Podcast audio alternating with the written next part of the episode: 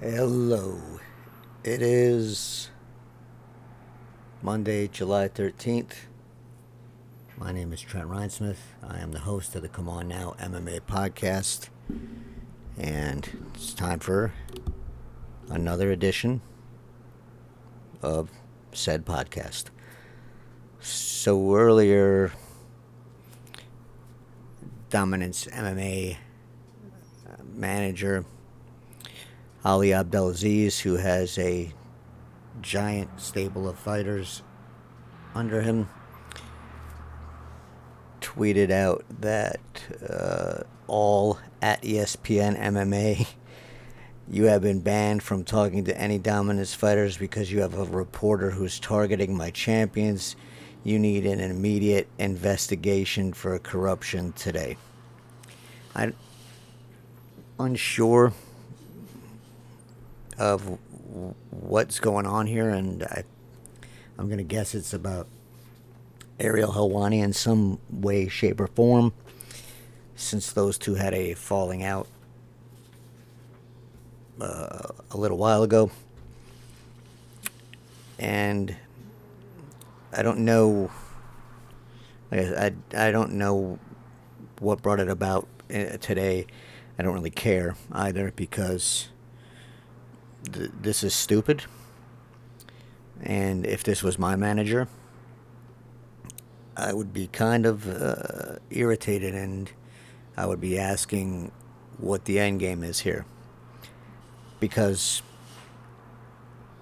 it makes zero sense to ban your fighters, and that includes uh, Kamaru Usman um, Khabib, Justin Gaethje, Cody Garbrandt, Frankie Edgar.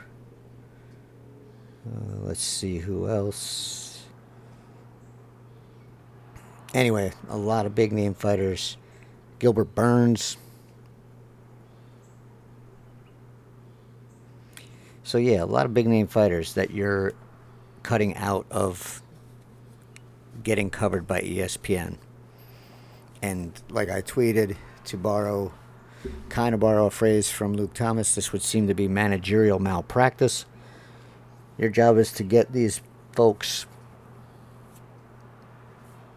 media appearances. And since the UFC is now partnered with ESPN, the biggest thing you can get your fighters is an interview on ESPN.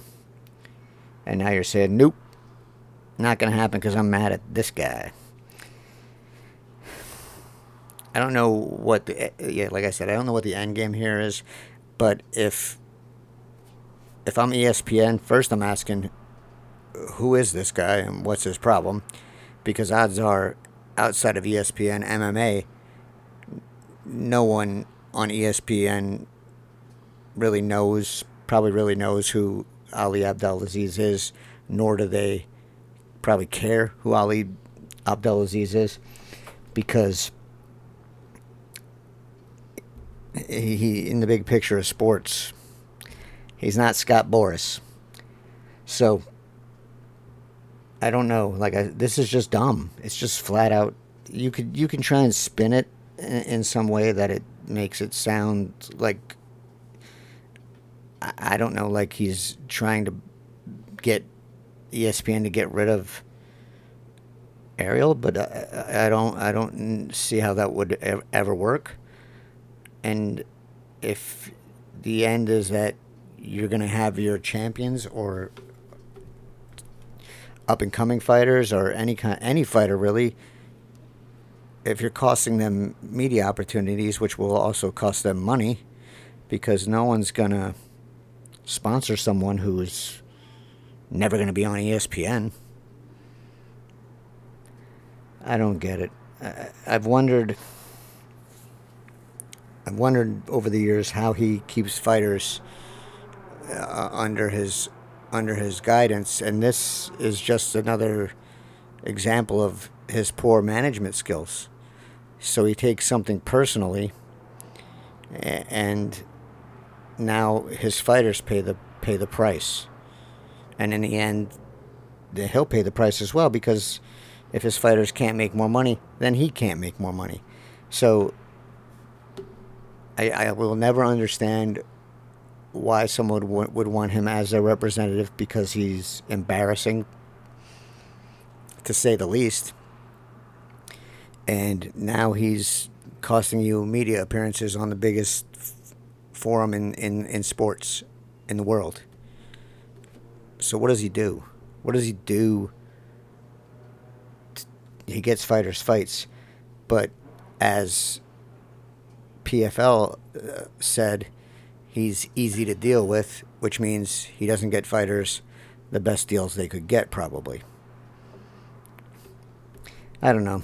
I'm not. I'm not.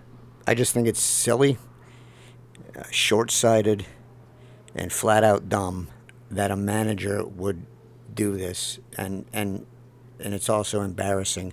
And any fighter that is under the dominance brand should be embarrassed as well because that reflects on you and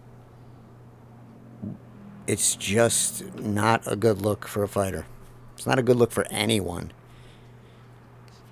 But you know, uh, so I'm dumbfounded, and if someone could explain it to me, please, please do, because it makes absolutely zero sense to me why any fighter would want Ali Abdelaziz as their representative. I watched the Fight Island video that was on the um, UFC's YouTube page, and I was impressed and am impressed with the way Abu Dhabi handled and is handling the COVID 19 testing and protocol. And I think since the UFC UFC came back to action, that what's happening in Abu Dhabi is the best the UFC has done so far. There's still two things I would like to see. One is quarantine after the event for two weeks and then testing after that quarantine. And that quarantine, in my mind, should be it can be it, it should be if it should be in Vegas just like the quarantine was Vegas, Rio, Moscow, and I forget where the fourth um, f- charter flight left from. But the quarantine should be before everybody travels home, ideally, and then the test, and then if it's all clear, then everybody can go back to their lives. That would be my on my wish list. But it's not, so it's still what's going on is a lot better than what we had. And watching that video made me realize that I would say 99.9% of what's going on in Abu Dhabi has been handled by Abu Dhabi and not by the UFC. So I'm going to hold my applause here for the UFC until I see what they do if and when things can get back to to Vegas, uh, the apex. Because we have a standard now that's fairly high, and that standard is what we're seeing in Abu Dhabi. And if the UFC reverts back to what it was doing in Jacksonville and at the Apex before Fight Island, well, that's a total failure. That's a total regression. And at that point, I think a lot of questions should come back to the UFC of why was it done like this in Abu Dhabi, but it's not being done like this in the United States. And we know what, what the what's going on in the United States right now is terrible. Uh, cases keep increasing. So, if anything, when the fight cards do return to the Apex, the testing should be even more robust, and the safety plan and protocol should be even even more stringent. I don't know if we're going to see that. I'm gonna. I'm not to say yes or no until the fights do come back to the apex and we see what's going on. Until then, I'm, I'm not going to judge.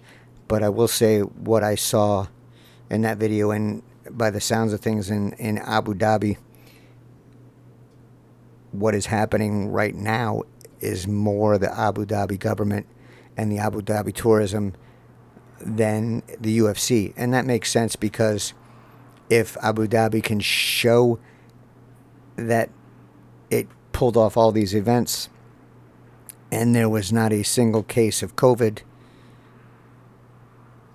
once fighters and their and their camps landed in in Abu Dhabi, well then I think they will have a successful uh, plan to sell to other sporting events to come to Abu Dhabi in the future because from what things appear here in America.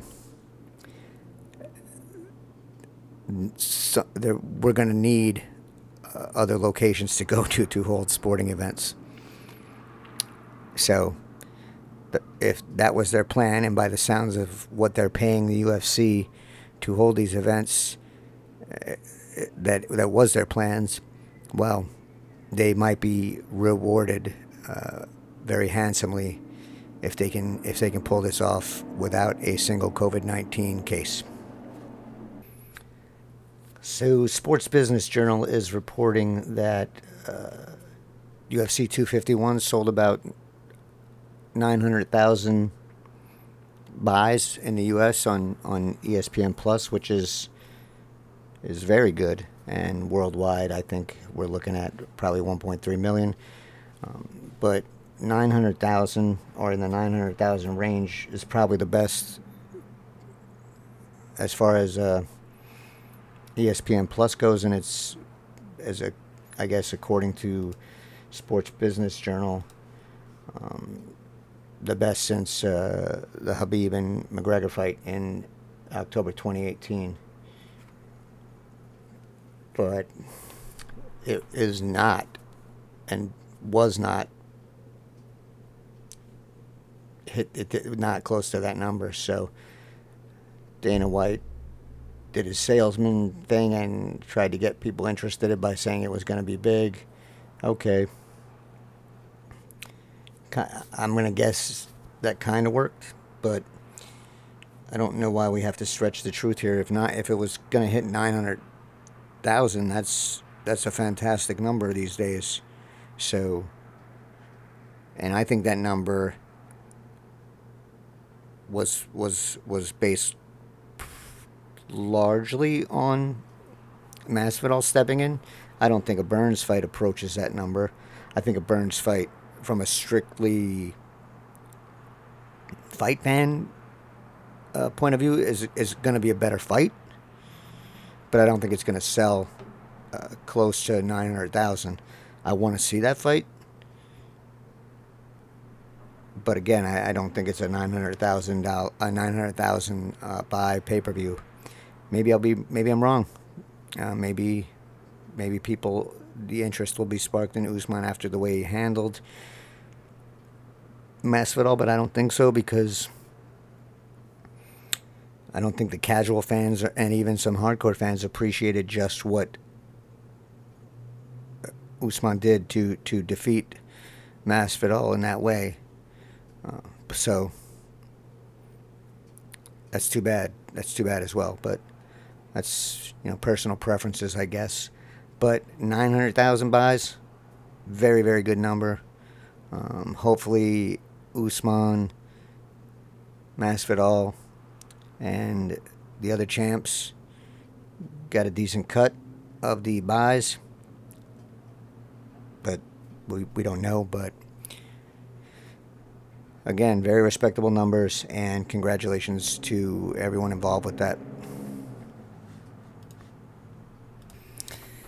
So a while back, Paul Felder stepped away from the commentary table during a event because he had a close relationship with, with, with one of the fighters who was competing. That fighter was is Jared Gordon. So Jared Gordon is fighting on Fight Island, and Gordon's all of Gordon's coaches tested positive for COVID 19, so he's kind of going solo.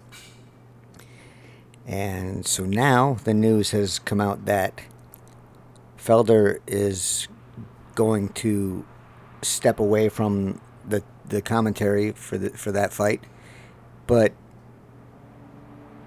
not just to step away because he has a close relationship with Gordon, but he's going to step away, and this is kind of crazy. He's going to step away to corner Gordon during the fight, during his fight, and then he's going to go back to the commentary table after the fight. So, I, I like this in in two ways. One, Felder stepping away from calling his friend's fight, and two, he's going to help a man out who desperately needs corner help because everybody else that would have been there for him is is quarantining somewhere and, and tested positive for COVID 19. So I can't give enough praise here for Paul Felder for what he's doing on, on, on both fronts. And good on him. And it's going to be interesting to see. And hopefully there's not, it's not a bloody fight. And, you know, Felder can avoid going back to uh, the commentary table with blood on his shirt or on his uh, cuffs. So it's not something you see all the time. I think DC actually did this at one point, if I'm if I'm correct. I, am my memory is is uh is terrible. So I'm not 100% sure on that, but I think that happened. But it's good to see like I said, on a couple fronts, and good luck to Paul Felder and Jared Gordon on this one. Max Holloway is uh, still pretty young, but he's shown that he is mature beyond his years in many ways, and he did so again after his loss to Alexander Volkanovski. So I guess he flew back to Vegas um, and landed in the early morning of uh, today of, of Monday. So he tweeted out at 2:06 a.m. Just landed in Vegas for another quarantine and was told some guys in the media are receiving threats for saying my fight was not a robbery. This is not okay. I appreciate everyone who wants to ride for me, but that ain't it and uh, continue. He, he continued on with life isn't fair. It's even more unfair for many many other people in the world than it will ever be for me. People are un- unemployed right now with no end in sight, and it's not their fault. It is what it is. Nothing changed for me as a fighter. We proved our point. I still have my five belts at home. I'm 28 and healthy. Blessed area era. Sorry, continues. Bless yourself. So, first of all, I I don't know why you would threaten a media member just for saying that they did not think that Holloway's fight was not a robbery. I mean, I, I, I probably would have scored it for Holloway. I wasn't watching it in that that kind of detail, but from what I saw, and because I was also working during the fight, that it was it was his. But don't take my, you know, like I was like I said, I was not concentrating on it. But had I from what I saw, I thought Holloway won. Um, but this again just shows, and now he's he's auctioning off his fight kit for uh, I think for unemployed folks. Um, and he's done things like this in the past. So, 28, and he's he's he's uh, he's if not a role model, um, well on his way to becoming a role model. So uh, earlier in the podcast, we we saw I mentioned Ali Abdelaziz complaining about a ESPN reporter and and wanting to pull his fighters from media of ESPN, and then you compare that to what Max Holloway is doing here, and and there's no comparison. You know, you should aspire to be more like Max Holloway. Um, let these, and this isn't even a little thing. Let things roll off your back. Concentrate big picture, and and you know he's not going to look back. He's going to look forward, and move on. And That's the kind of thing that people should use. You, you, you hit a brick wall here now. You hit it twice. You bounced off it. You thought you were going to bounce back and jump over it. That didn't happen. You, you, you know, you caught your you caught your toes on it on the other, on the way over this time, and slammed face first into the concrete. Holloway got up, dusted himself off. Gonna move on. No big deal. It is what it is. So, be be like Max Holloway, and don't be like Ab- Ali Abdelaziz. It was pretty stunning on Saturday night to hear Dana White say that he didn't know if Aljamain Sterling would be Peter Petr Yan's first title defense because Sterling, you know, deserves that. And I and Yan even said in his post fight interview that he deserves it. That that Sterling deserves that shot. And now Sterling and I don't know what Aljamain Sterling has done to Dana White, but there's got to be something there because this man has deserved the title shot for quite some time and he has not received it. Uh, it's stunning. Uh, so today, actually yesterday, uh, Sterling tweeted at Dana White saying, "There's nothing to think about. Dana White, I'm the next guy in line. I earned my shot, and it's time for me to realize a dream. Cut the games." Um, and I guess he also responded to Aaron Bronsteter of TSN and said Sandhagen has a Corey Sandhagen has a better resume than Yan, and I finished that fight early. What the F else do I need to do? Seriously, starting to feel like I'm the most hated guy by the UFC brass. What the F did I do wrong? Must be that I'm good at grappling, just like the 155 pound king. And then he uh, added, he can, and this is about White saying that Gilbert Burns is next for Kamaru Usman. He can't think past Wednesday, but knows Gilbert Burns is next. Like what? I, I just wish the UFC would come out and say the UFC rankings don't mean shit. We're just going to do whatever the F we want, bud. All this hustling, and I can't ever get a clear road. My star will keep shining. Yeah, this is confusing, and I, I, I do not understand it. And I said that the same uh, yesterday. Sterling is the number two, I believe, the number two ranked bantamweight. He has won five fights in a row. He submitted uh, Corey Sandhagen in, in June, beat Pedro Munhoz, beat Jimmy Rivera uh, by decision, beat Cody Stamann by submission, beat Brett Johns by decision, lost to Marlon Moraes in 2017 is his most recent setback. Um, that was a nasty knockout uh, no doubt about that. But Moraes, I think his most recent fight, double check here, was the oh no, so he lost to Henry Cejudo eh, for the vacant title in in June of last year, and then he beat Jose Aldo by split decision in December. But this is the fight that everyone said that not everyone.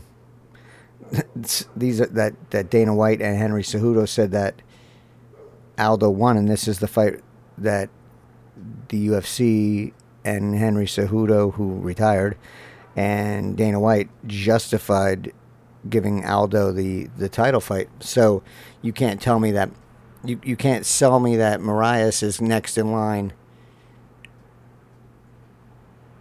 because he beat Aldo, but but but then you're also selling me that Aldo beat Moraes, and then you can't. There's no way you can tell me that Cody Garbrandt deserves this fight coming off one win after three knockout losses, and, and I think that was his first win since. Uh,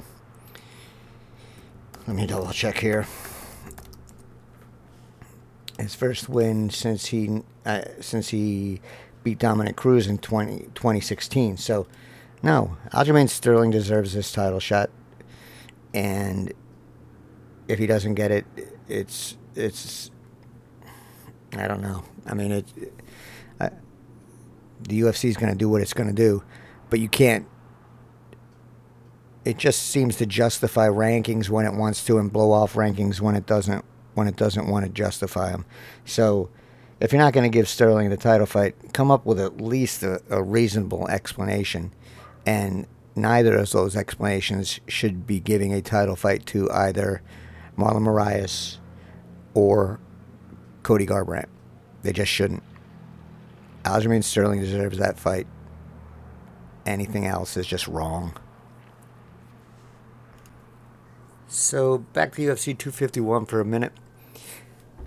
FanDuel is refunding bettors cash that put money on Max Holloway. Yes, this is a PR move. But it's as PR moves go, it's hard to find fault with it. So it refunds a bunch of money and then it kind of plants the seeds that this could happen again. You know, if you that that's something if something if there's a quote unquote robbery that uh, a refund could be coming, which is good branding and good. Uh, it's good. It's good thinking. Um, now, if you don't do it another time, it's short. It's probably going to be a short term PR move because well, you're not refunding money a second time. But if, if it generates more income for FanDuel even once, it's a win. It's a risky move, but it's uh, it's an admirable it's an admirable move by a, a, a, a, betting site. You don't see this. You just don't see things like this. So, um, yes, PR move, but as PR moves go, it's a good one. I want to talk very briefly about the judging at UFC 251. So Dana White was critical of the judging. And let me read something that uh, John McCarthy said. Um, so M- McCarthy believed that, that Holloway won. Just FYI on that. But this is where I think people don't really realize where those judges came from and who selected those judges. And here's what. Uh, so the siren there, because you know Baltimore. So this is what um, McCarthy had to say. There are certain people that were. This is where I have a problem. The UFC is responsible for the people who are their officials there. This isn't the British MMA Council who is doing the inspector job and things. It's the UFC. You pick some really bad people to be your judges because they do not have the levels that it takes to be in the position that they are and judge the fight. Because the Volkanovski fight was not that hard of a fight to judge. Max was tooling him in the beginning of the fight. I'll get Volkanovski coming on in the end. Okay. But there's no way he won three rounds in that fight. Did not happen. Impossible. Sorry, I don't know what the hell you're looking at. I wrote the rules you go by for your criteria, and you're not freaking following them. I had it 3 2 for Holloway. You almost could have gone 49 46 for Holloway. So. So that's McCarthy ex- explaining his scoring of the fight, and that's all well and good. But I think what's getting missed and, and where the pressure needs to be applied here on Dana White is what McCarthy said at the very beginning, and that is these judges were selected by the UFC.